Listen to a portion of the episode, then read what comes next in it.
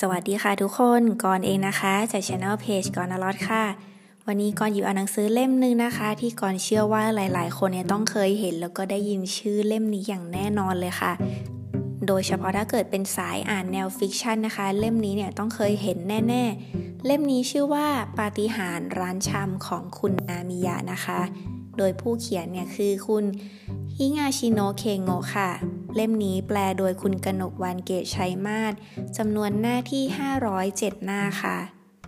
ก่อนเนี่ยก็เพิ่งจะเข้าวงการอ่านนิยายนะคะ เพราะว่าเล่มนี้เนี่ยไปอ่านจากรีวิวของเพจจิ้งจอกบอกเล่ามาค่ะ แล้วก็รู้สึกว่าเป็นเล่มที่น่าสนใจมาก แล้วก็เนี่ยก็อยู่ในกลุ่มต่างๆนะคะ ก็พบว่าช่วงหลังๆมานี้เนี่ยผลงานของอาจารย์เคงโงถูกพูดถึงหลายเล่มเลยค่ะ จากการไปสิงกลุ่มหนังสือต่างๆ ใน Facebook มานะคะ ก็เลยทำให้พอจะรู้ได้บ้างค่ะว่า อาจารย์เคงโงเนี่ยเขาเป็นเจ้าพ่อหนังสือนิยายแนวสืบสวนไข่ปมเงื่อนงำท่านหนึ่งเลยนะคะ แต่เล่มนี้เนี่ยค่อนข้างจะฉีกหน่อยค่ะ คือเป็นเล่มแนวฟิลกูดนะคะ แต่ก็แอบมีปมบางอย่างที่ทำให้เราคิดตามอยู่เสมอค่ะ ยิ่งตอนที่ก่อนอ่านช่วงหลังๆเนี่ยก็รู้สึกว่ามันมีความเชื่อมโยงบางอย่างที่ต้องคิดมากขึ้นนะคะ เนื่องจากว่าตัวละครเนี่ยเขามีสถานที่บางที่มีจุดบางจุดเนี่ยที่ร่วมกันอยู่ค่ะ วันนี้เนี่ยก่อนอาจจะไม่ได้มาเล่า spoil ทั้งเรื่องนะคะ เพราะว่าเรื่องมีรายละเอียดค่อนข้างเยอะ แต่ก่อนจะมาเล่าให้ฟังค่ะว่า ความรู้สึกแล้วก็บรรยากาศในตอนอ่านเนี่ยเป็นยังไงบ้างนะคะ สำหรับกรซึ่งเป็นมือใหม่นักอ่านแนว fiction แบบนี้เนี่ยมีอะไรก็ชี้แนะด้วยนะคะเอาจริงๆ ตัวชื่อเรื่องเนี่ยกรรู้สึกเฉยๆ มากค่ะ ตอนแรกคือปาฏิหาริย์ร้านช่ำของคุณนามิยะ เพราะว่ากรยังไม่ค่อยเข้าใจค่ะว่า เขาต้องการจะสื่อแนวอะไร ตอนแรกเนี่ยกรคิดว่าเป็นนิยายหวานแบวซะอีกค่ะ เรื่องราวของหนังสือเนี่ยเป็นเรื่องราวที่เริ่มต้นจากหัวขโมย 3 คนนะคะ หนีตำรวจค่ะ เพราะว่าไปขโมยของในกลางดึกคืนหนึ่งหนีจนกระทั่งเข้ามาพักนะคะ ที่บ้านร้างแห่งหนึ่งค่ะ ซึ่งบ้านนี้เนี่ยก็สุดโทรมมากๆแล้ว น่าจะร้างมาได้ประมาณ 3-40 ปีแล้วนะคะ ปัดฝุ่นหน่อยก็พอจะอ่านชื่อป้ายหน้าร้านได้ว่า ร้านชำนามิยาค่ะ พวกเขาคิดว่ากะว่าตอนรุ่งสางเนี่ยก็จะค่อยหาทางหนีนะคะพวกเขาเนี่ยก็พากันเดินป้วนเปี้ยนสำรวจค้นหาบ้านจะหาที่นอนกันค่ะ อยู่ๆเนี่ยก็ได้ยินเสียงว่าเหมือนมีซองจดหมายถูกหย่อนเข้ามาที่หน้าประตูหมวนหน้าบ้าน ตกใจมากนะคะ แต่คุยกันไปมาก็แกะจดหมายดูค่ะ แล้วก็พบว่ามันเป็นจดหมายที่มาขอคำปรึกษา ซึ่งเรื่องราวนี้เนี่ยมันก็มีที่มาอยู่นะคะว่าเอ๊ะทำไมร้านชำถึงมากลายเป็นร้านขอคำปรึกษาของผู้คนได้ยังไงคะ ในตัวเรื่องนะคะหัวขโมยเนี่ยมี 3 คน ซึ่งแต่ละคนเนี่ยก็จะมีนิสัยมี character ที่แตกต่างกันไปค่ะ คือคนหนึ่งจะเป็นแนวแบบสาย hardcore เลยนะคะ จะดุด่าเคี่ยวเข็ญหน่อย คนหนึ่งก็จะเป็นสาย soft เบาๆ อ่อนโยนนะคะ เห็นจดหมายมีปัญหาอะไรเนี่ยก็อยากจะช่วยแก้ไขไปหมด กับอีกคนหนึ่งเนี่ยก็จะเป็นสายกลางๆนะคะ ทีนี้ด้วยความที่หัวขโมย 3 คนเนี่ยเป็นโจรก็จริงนะคะ แต่ก็พบว่าพวกเขาเนี่ยไม่ใช่โจรที่ชั่วร้ายอำมหิตเลย แต่ด้วยเพราะสถานการณ์บ้านเมืองการงานเนี่ยมันบีบบังคับ ก็เลยต้องผันตัวมาขโมยของค่ะ ตอนที่ 3 โจรเนี่ยเข้าไปสำรวจบ้านนะคะ ก็บังเอิญว่าไปเจอนิตยสารฉบับหนึ่งที่พูดเกี่ยวกับเรื่องเจ้าของบ้านหลังนี้ค่ะ ซึ่งเขาบอกว่า ร้านชำนามิยะรับปรึกษาปัญหากลุ้มใจทุกรูปแบบ เป็นร้านที่โด่งดังมากในสมัย 30 ปีก่อน แต่ว่าถ้าถึงตอนนี้เนี่ย คุณตานามิยะเจ้าของร้าน ก็เสียชีวิตไป 30 กว่าปีแล้วนะ แล้วใครกันล่ะจะมาเขียนจดหมายมาถึงคุณตา ทีนี้เนี่ยเรื่องก็จะเล่าให้ฟังเขาว่าทำไมร้านชำถึงกลายมาเป็นร้านรับปรึกษาเรื่องกลุ้มใจนะคะ ก็เพราะว่าเริ่มต้นจากพวกเด็กๆ ที่มาซื้อของที่ร้านชำค่ะ ก็ชอบมาถามกวนๆกับคุณตานามิยะเสมอ อย่างเช่นว่าทำยังไงให้ได้คะแนนเยอะๆ เพราะว่าสอบทีไรเนี่ยครูเนี่ยก็ให้คะแนนน้อยทุกทีนะคะ คุณตาก็เลยตอบเด็กคนนั้นไปว่า ก็ให้ครูออกข้อสอบที่เกี่ยวกับตัวหนูสิ หนูจะได้คะแนนเต็มเลย แล้วคำตอบอะไรประมาณนี้นะคะ ก็เป็นที่ชอบใจของเด็กๆมากเลยค่ะ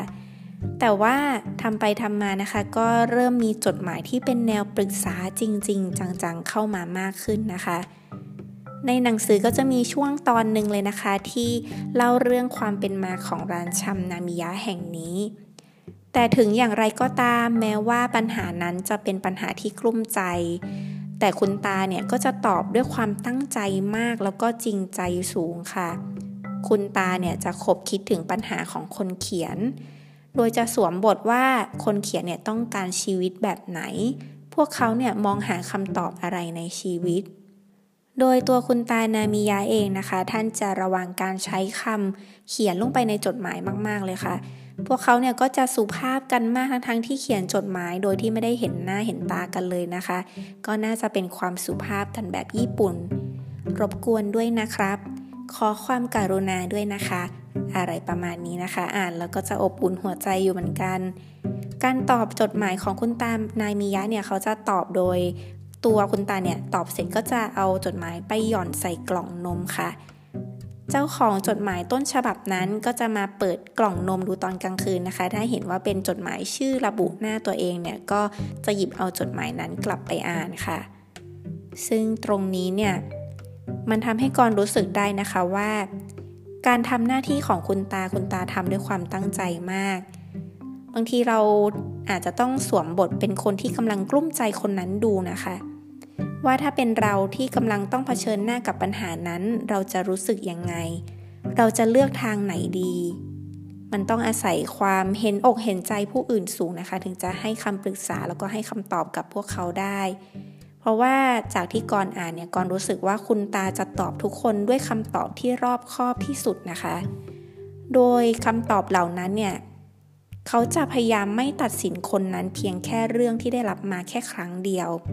ถ้าไม่มั่นใจว่าอีกฝ่ายมีภูมิอย่างไรมาก่อน ไปเจอเรื่องอะไรมาหรือรอบข้างเนี่ยมีปัญหาอะไรที่มาเกี่ยวกับเรื่องนี้ไหม ถ้าคุณตายังไม่รู้ไม่ชัดเจนกับเรื่องนี้พอเนี่ย คุณตาจะขออนุญาตถามเพิ่มเติมก่อนเสมอก่อนที่จะเขียนตอบและตัดสินคนคนนั้นค่ะ คุณตานามิยาเคยพูดกับลูกชายนะคะว่า คนที่มาขอคำแนะนำหลาย ๆ คนเนี่ยเขียนจดหมายมาทั้งทั้งที่ตัวพวกเขาเองก็อาจจะมีคำตอบในใจอยู่แล้วแหละ แต่เหมือนเราแค่ต้องการคนมายืนยันว่าสิ่งที่เราคิดนั้นถูกต้องแล้ว ย้อนกลับมาพูดถึง 3 โจรบ้างนะคะ ที่แอบย่องเบาแล้วมากบดานอยู่ที่บ้านร้าน ร้านชำของคุณนามิยะแห่งนี้ พอเขาเนี่ยได้เปิดจดหมายฉบับแรกก็รู้สึกว่าจดหมายนี้เนี่ยมันแปลกมากเลยค่ะ เพราะว่ามันน่าจะมาจากอดีต เนื่องจากข้อมูลบางอย่างนะคะ เช่น ถามอะไรก็เหมือนพวกเขาจะไม่รู้จักโทรศัพท์มือถือ หรือคนที่เขียนจดหมายเหล่านี้มาเนี่ยไม่รู้จักอินเทอร์เน็ตค่ะ หัวขโมย 3 คนนี้นะคะ ถึงแม้ว่าจะเป็นหัวขโมยก็จริง แต่ก็มีความตลกตลกน่ารักน่ารักอยู่นะคะ คือพวกเขาเนี่ยก็มีใจอยากจะตอบกลับจดหมายทุกฉบับค่ะทำให้หนีออกจากบ้านหลังนี้ไปไม่ได้สักทีนะคะ พวกเขาค้นพบค่ะว่ามีความอัศจรรย์อย่างหนึ่งของร้านก็คือ ถ้าเกิดพอลองเขียนกลับไปใส่กล่องนม จดหมายอันนั้นเนี่ยก็จะหายไปด้วยจริง ๆ ค่ะ เหมือนกับมีคนมาหยิบจดหมายฉบับนั้นจากกล่องนมไป แล้วก็มีจดหมายตอบกลับมาฉบับใหม่มาส่งที่ประตูม้วนหน้าบ้านเหมือนกับที่คุณตานามิยะเคยพูดถึงไว้เลยค่ะ พวกเขาจึงรู้ว่าบ้านหลังนี้เนี่ยไม่ธรรมดาซะแล้ว สามารถตอบกลับคนในอดีตได้ แต่คนในอดีตในจดหมายเนี่ยนะคะ กลับไม่รู้ว่าพวกเขาเนี่ยมาจากอนาคตค่ะ คิดว่าพวกเขาเนี่ยคือคุณตานามิยะ แต่ที่จริงแล้วเนี่ยพวกสามโจรเนี่ยสวมรอยตอบจดหมายแทนค่ะ แต่ด้วยความที่ตอบจดหมายด้วยความใส่ใจและจริงใจในปัญหาของคนอื่นเหมือนกันทำให้คนที่ได้รับจดหมายกลับอ่านเนี่ยก็รู้สึกว่าคำตอบที่ได้รับเป็นคำตอบที่ถูกต้องและดีแล้วก็เลยกลายเป็นว่าพวกหัวขโมยสามโจรนี้นะคะ ก็ทำหน้าที่แทนคุณตานามิยะได้อย่างดีเยี่ยมเลยค่ะ โดยในเรื่องนะคะเขาจะมีพูดถึงเรื่องราวของจดหมายที่ส่งมามาเป็นตอนๆนนะคะ อย่างจดหมายฉบับแรกเนี่ยเป็นเรื่องราวของนักกีฬาหญิง เป็นนักกีฬาฟันดาบสาว ที่หลงรักกับผู้ชายคนหนึ่งนะคะ จนกระทั่ง plan ที่จะแต่งงานกันค่ะ แต่ปัญหาเนี่ยก็คือ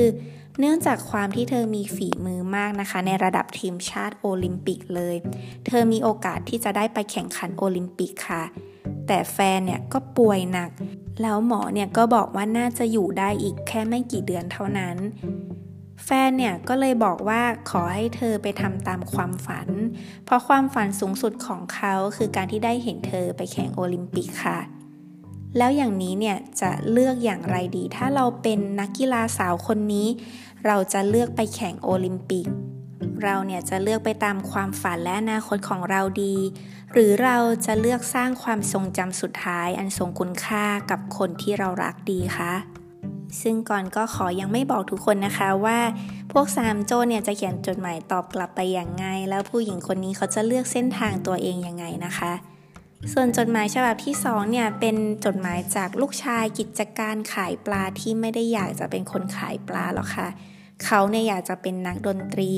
ก็เลยฝึกกีตาร์เอง ฝึกดนตรีเองนะคะ แล้วรู้สึกว่าการไปเรียนมหาลัยนั้นก็ไม่ใช่สิ่งที่เขาอยากจะทำด้วย เขาเชื่อมั่นว่าเส้นทางนักดนตรีนั้นจะทำให้เขาเป็นที่จดจำได้ ซึ่งต่อมาก็พบว่าตัวพ่อเองเนี่ยก็ไม่ได้อยากทำกิจการขายปลา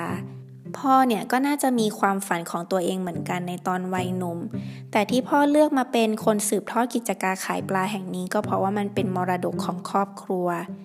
พอฟังมาอย่างนี้แล้วเนี่ยก็รู้สึกว่าขนาดพ่อตัวเองยังเสียสละขนาดนี้ แล้วตัวเองจะเลือกเสียสละเพื่อครอบครัวดีไหม หรือถ้าเลือกตามความฝันของตัวเองเนี่ยจะดูเป็นคนเห็นแก่ตัวไหม แล้วทั้งนี้เนี่ยเขาก็ยังไม่แน่ใจอีกเหมือนกันว่า การเลือกตามความฝัน มันจะสามารถทำให้เขาเนี่ยกลายเป็นมืออาชีพกีตาร์ทางดนตรีได้จริงหรือเปล่านะคะ แล้วถ้าเราเป็นลูกชายของคนขายปลาคนนี้เราจะเลือกยังไงกันดีคะส่วนจดหมายฉบับที่ 3 มาจากเด็กผู้ชายคนหนึ่งที่บ้านเนี่ยร่ำรวยค่ะ แล้วเด็กคนนี้เนี่ยก็ชอบวง The Beatles มาก ซึ่งในตอนนี้นะคะ เขาจะมีการเชื่อมเรื่องราวของตัวละครเนี่ยเข้ากับเรื่องราวของตอนช่วงวง The Beatles กำลังจะแตกวงแล้วค่ะ ซึ่งอยู่ดีๆนะคะ ในชีวิตของเด็กผู้ชายคนนี้เนี่ย วันหนึ่งพ่อกับแม่ก็บอกว่าพวกเขาเนี่ยจะต้องย้ายบ้านหนีกันแล้ว ซึ่งก็พบว่าต้องย้ายบ้านหนีนี้นั่นเองค่ะ ซึ่งภารกิจนี้เนี่ยก็ห้ามบอกใคร ห้ามบอกเพื่อน ห้ามบอกครูที่โรงเรียนเป็นอันขาดนะคะ เพราะจะต้องเก็บเป็นความลับ ตัวเขาเนี่ยไม่ได้อยากย้ายหรอกค่ะ เพราะเขาก็รักที่นี่เขาเนี่ยคิดว่าเขาควรจะสู้ไปด้วยกันกับครอบครัวที่นี่ หรือ ควรจะทิ้งทุกอย่างแล้วไปเริ่มต้นใหม่กับพ่อแม่นะคะ ซึ่งเรื่องราวนี้เนี่ยก็อย่างที่บอกนะคะมันมีเรื่องราวของออการแยกวงของ The Beatles ในหนังเรื่อง Let It Be ด้วย ซึ่งมันเป็นจุดหนึ่งนะคะที่ทำให้เด็กผู้ชายคนนี้เนี่ยตัดสินใจคนละแบบกับที่จากจดหมายเนี่ยแนะนำเอาไว้นะคะแล้วเรื่องราวนี้เนี่ยมันก็ทำให้กรรู้สึกว่าจุดจบของบางอย่างเนี่ยมันกลับไปเป็นจุดเริ่มต้นของบางอย่างจริง ๆนะคะ ส่วนจดหมายฉบับที่ 4 ฉบับสุดท้ายจากในเล่มนี้นะคะ เป็นจดหมายจากสาวอายุ 19 ที่อยากจะหาเงินตอบแทนผู้มีพระคุณ ก็ตัวเธอเองเนี่ยเป็นคนที่เรียนน้อยนะคะ ก็เลยได้ทำงานเป็นอารมณ์เหมือนเบ๊นะคะ ล้างจานชงกาแฟให้พนักงานที่บริษัทแห่งหนึ่งในตอนกลางวัน ส่วนตอนกลางคืนนั้นเธอก็ไปเป็นเด็กนั่ง drink ค่ะ ก็คือ กินข้าว กิน drink กับแขกนะคะ ซึ่งก็พบว่างานกลางคืนตรงนี้เนี่ยมันมีรายได้ที่ดีกว่ามาก แล้วลูกค้าหลายคนเนี่ยก็เริ่มเอ็นดูเธอ เธอเนี่ยมีงานที่ต้อง entertain ลูกค้านะคะ แต่ว่าไม่ได้มีความสัมพันธ์ทางกายอะไรกัน เธอเขียนจดหมายนะคะ ไปถามว่าเธอควรจะลาออกจากงานบริษัทในตอนกลางวัน แล้วมาทำงานเป็นเด็กนั่งดริงเต็มตัวเลยหรือเปล่า เธอคิดว่างานนี้เนี่ยสามารถทำให้เธอเก็บเงินได้เป็นกอบเป็นกำแน่ แล้วความฝันของเธอก็คือ เธออยากจะเปิดร้านเองค่ะเรื่องราวของสาวนั่งริ้งอายุ 19 คนนี้นะคะ จะเป็นเรื่องที่สามโจเนี่ยคุ้นคลิกกันอย่างหนักเลยนะคะ เพราะว่าก็มีส่วนหนึ่งที่ตัดสินไปแล้วนะคะ ว่าเป็นเด็กไม่ดีเห็นแก่เงินค่ะ แล้วก็มี หนึ่งในสามนะคะที่รู้สึกว่ามันน่าจะมีมุมมองอื่น ๆ หรือว่าทำไมเธอถึงตัดสินใจมาเป็นเด็กนั่งดิ้งมันมีเบื้องลึกเบื้องหลังอะไรหรือเปล่านะคะ อันที่จริงก่อนว่ารายละเอียดของจดหมายฉบับเนี่ยที่เขาโต้ตอบกันไปมาเนี่ยเยอะนะคะ ถ้าเกิดเราฟังแค่นี้เราฟังว่าเด็กคนหนึ่งอยากจะตัดสินใจไปทำงานกลางคืน บางทีเราก็ไม่เห็นด้วยจริงไหมคะ แต่พอได้มาอ่านเหตุผลของเขาได้อ่านความคิดของเด็กคนนี้เนี่ยบางทีเราก็ แอบเห็นใจนะ แล้วก็แอบสงสารอยู่เหมือนกันนะคะ แล้วก็จะเริ่มเข้าใจเรื่องราวของเขาได้มากขึ้นค่ะ จากจดหมายทุกฉบับที่เล่ามานะคะ ก่อนพบว่าเหมือนช่วงเวลาที่อ่านเนี่ยก็เหมือนตัวเองเนี่ยสวมเข้าไปเป็นตัวละครนะคะ ไม่ว่าจะเป็นสวมว่าตัวเองเนี่ยเป็นคนที่มีปัญหาแล้วเขียนจดหมายไปถามคุณตานามิยะ หรือสวมเป็นตัวละครสามโจรนะคะ ว่าเอ๊เราจะเขียนตอบกลับเขาไปยังไง ถ้าเกิดมีเพื่อนคนหนึ่งเนี่ยมาปรึกษาเราถึงปัญหาเหล่านี้ เราจะให้คำแนะนำยังไงดีจริงอยู่นะคะว่าหลายครั้งค่ะเวลาที่เราเนี่ยฟังเรื่องของคนอื่น เรามองมันทะลุปลุกโป่งเลยค่ะว่า เธอควรจะทำแบบนั้น เธอควรจะทำแบบนี้สิทำไมเธอถึงเลือกเส้นทางนั้น แต่ถ้าเกิดว่าเหตุการณ์เหล่านั้นเนี่ยมันกลับเป็นตราเราเองบ้างที่เราต้องเจอนะคะ เราจะตัดสินใจทำอะไรถูกไหม ตาเราจะมืดมัวไหม และอีกสิ่งหนึ่งนะคะที่หนังสือเนี่ยได้สอนก่อนไว้ก่อนคิดว่าคำแนะนำต่างๆ จากคนอื่นนั้นนะคะ เราก็รับฟังมันได้เท่าที่เราอยากจะฟัง แต่สุดท้ายแล้วมันก็เป็นเรื่องของเจ้าของเรื่องค่ะที่จะต้องตัดสินใจในชีวิตของเขาเอง ว่าเขาเนี่ยจะยังเลือกเส้นทางเหล่านั้นยังไงค่ะ ถึงแม้ว่านิยายเล่มนี้นะคะ จะเป็นแนว feel good อบอุ่นหัวใจนะคะ แต่ก่อนว่าก็ไม่แปลกเลยค่ะ ที่คุณเคโงะผู้เขียนเนี่ยจะมีฝีมือในด้านแนวสืบสวนสอบสวน แล้วก็ไขเงื่อนงำนะคะถ้าเกิดว่าใครเป็นมือใหม่อยากหัดเข้าวงการนิยายแนว fiction แบบนี้นะคะ ก่อนว่าเล่มนี้ก็ไม่น่าพลาดเล่มหนึ่งเหมือนกันค่ะ สำหรับ EP นี้ขอบคุณทุกคนนะคะ ที่รับฟังกันมาจนถึงตรงนี้นะคะ ค่อนข้างยาวพอสมควร ทุกคนไปพูดคุยกันได้นะคะ ไม่ว่าจะเป็นบนหน้าเพจ Facebook ก่อนอลอดค่ะ หรือว่าอยากจะรับชมเป็นคลิปรีวิวหนังสือนะคะ ในช่อง YouTube Channel ก่อนอลอดค่ะ หรือจะฟังย้อนหลังบนพอดแคสต์แบบนี้ก็ได้ไม่ว่าจะเป็น Spotify b ล็อกดิ Google Podcast Apple Podcast Podbean นะคะสำหรับวันนี้สวัสดีทุกคนนะคะ